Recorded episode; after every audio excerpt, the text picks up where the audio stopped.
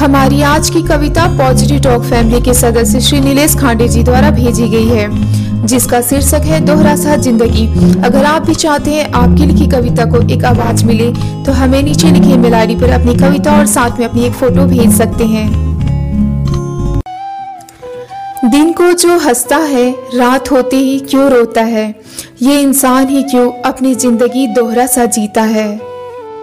गुनगुनाता है, गाता है, सबके लिए खुशियाँ लाता है। पर शाम ढलते ही चुपके से क्यों कोने में सुबकता है?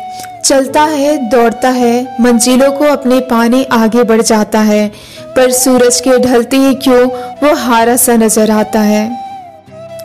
सुनता है, सुनाता है, कहता है, कहलवाता है। लालिमा पश्चिम में होने से क्यों वो खामोश हो जाता है? रंग बिखेरता है, रंग जमाता है। लोगों का साथ रंगीन बनाता है। पर क्यों शाम ढले, उसकी ज़िंदगी रंगीन हो जाता है। लोगों की मस्त यादें हो जाता है, हर पल को यादगार बनाता है। पर क्यों अपनी यादों में वो अपने आप को ढूंढ न पाता है?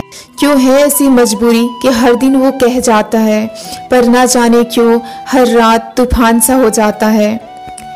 दुनिया की सुनता है, हर मर्ज के दर्द का इलाज देता है, पर अपने ही दर्द को कराह की क्यों गटक जाता है? किससे कहे कि दर्द है उसके भी सीने में? किससे कहे कि कुछ याद है उसके भी सीने में? किससे कहे कि कुछ तो छूट गया है पीछे? किससे कहे क्यों वो रोता है?